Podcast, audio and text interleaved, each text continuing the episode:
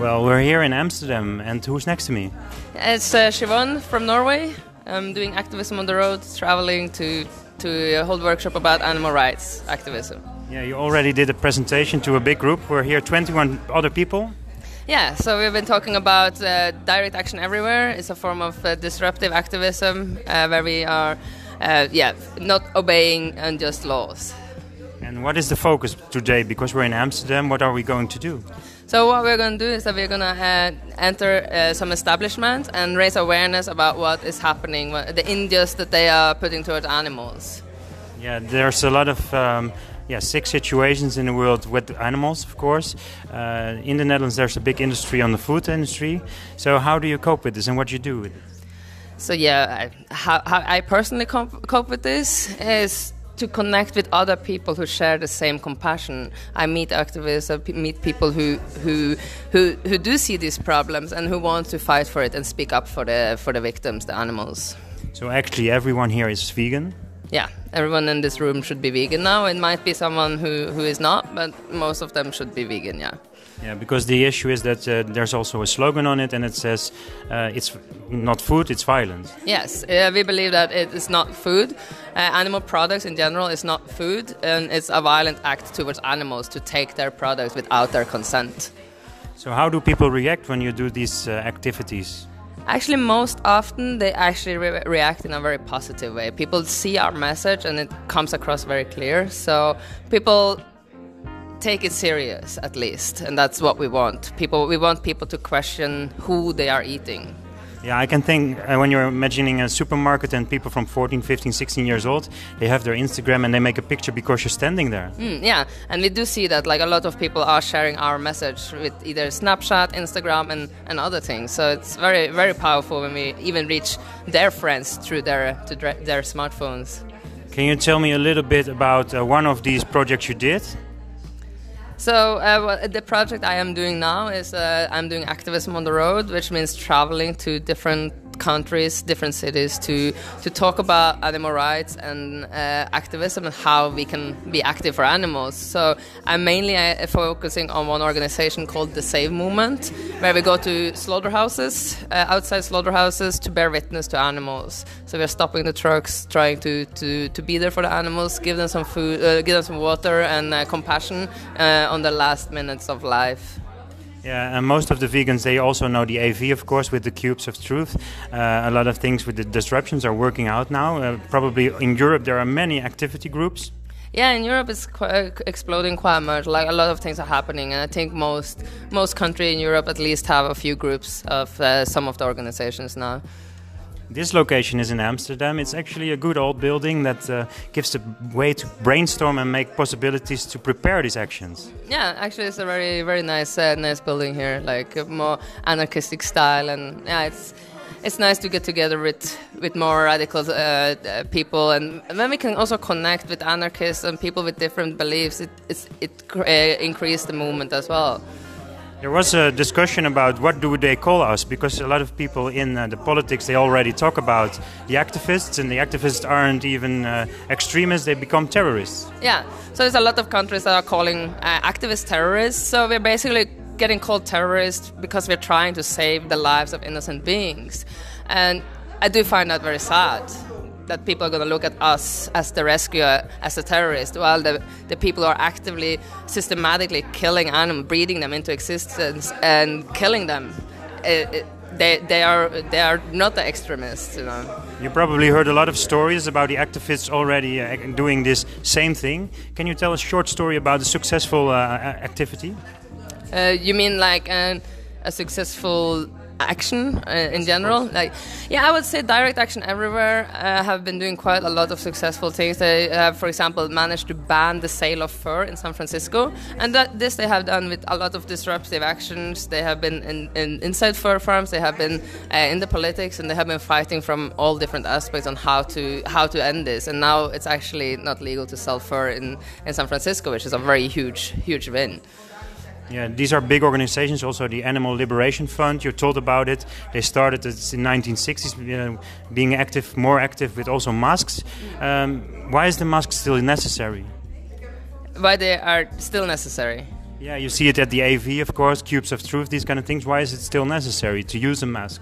So the mask uh, Animal Liberation Front are using our course very different from the anonymous for the voiceless mask because when we are using mask to to hide from a from the world is different. Like when we are using mask with anonymous for the voiceless, we, we don't we, we don't hide ourselves. It's just that we are the the, the um, it's, it's not about us. It's not about the person behind the mask. It's about everything else around us. So when people see us with the mask, we're also drawing a lot of attention.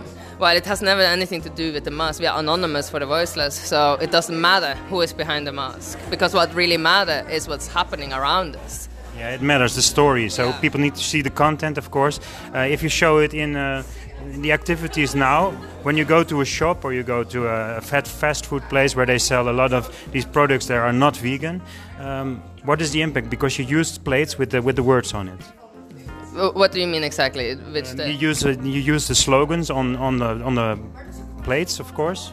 On the on the um, uh, placards, you mean? Yeah. Yeah. So when we go into to restaurants, like the, it's not food is violence, for example. Yeah.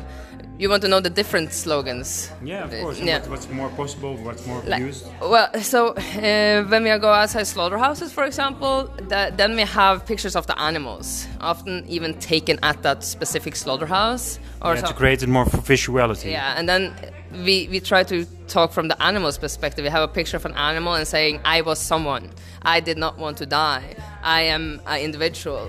So we try to raise a lot of awareness from the animal's perspective. While if we do a disruption in a supermarket, for example, we often are a bit careful with that because we don't want to spread a false information. So we don't want to have a picture taken from a totally different farm and then going into a supermarket with that picture without knowing that this actually come, came from this farm. So it's easier to have uh, written placards when you go inside establishments, so you're not attacking them for something that you that, that they didn't even do, or that can backfire to us again. So it's easier to have written statements when you go into to supermarkets, and then we have.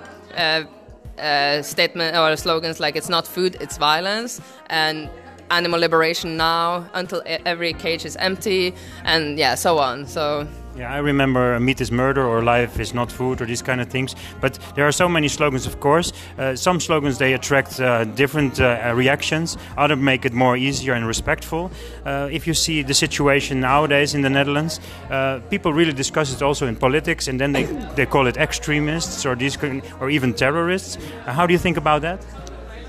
I think at least people are talking about it. At least people are talking about what's happening. So that means that we are at least reaching people. Because if they don't talk, we are not present enough. So of course it's sad that we don't get uh, get looked at what we actually want, and that's we want people to people and animals and everyone to feel happy, safe, and free. While our message, like how media often is putting it, is that we are, are the, the bad guys, you know.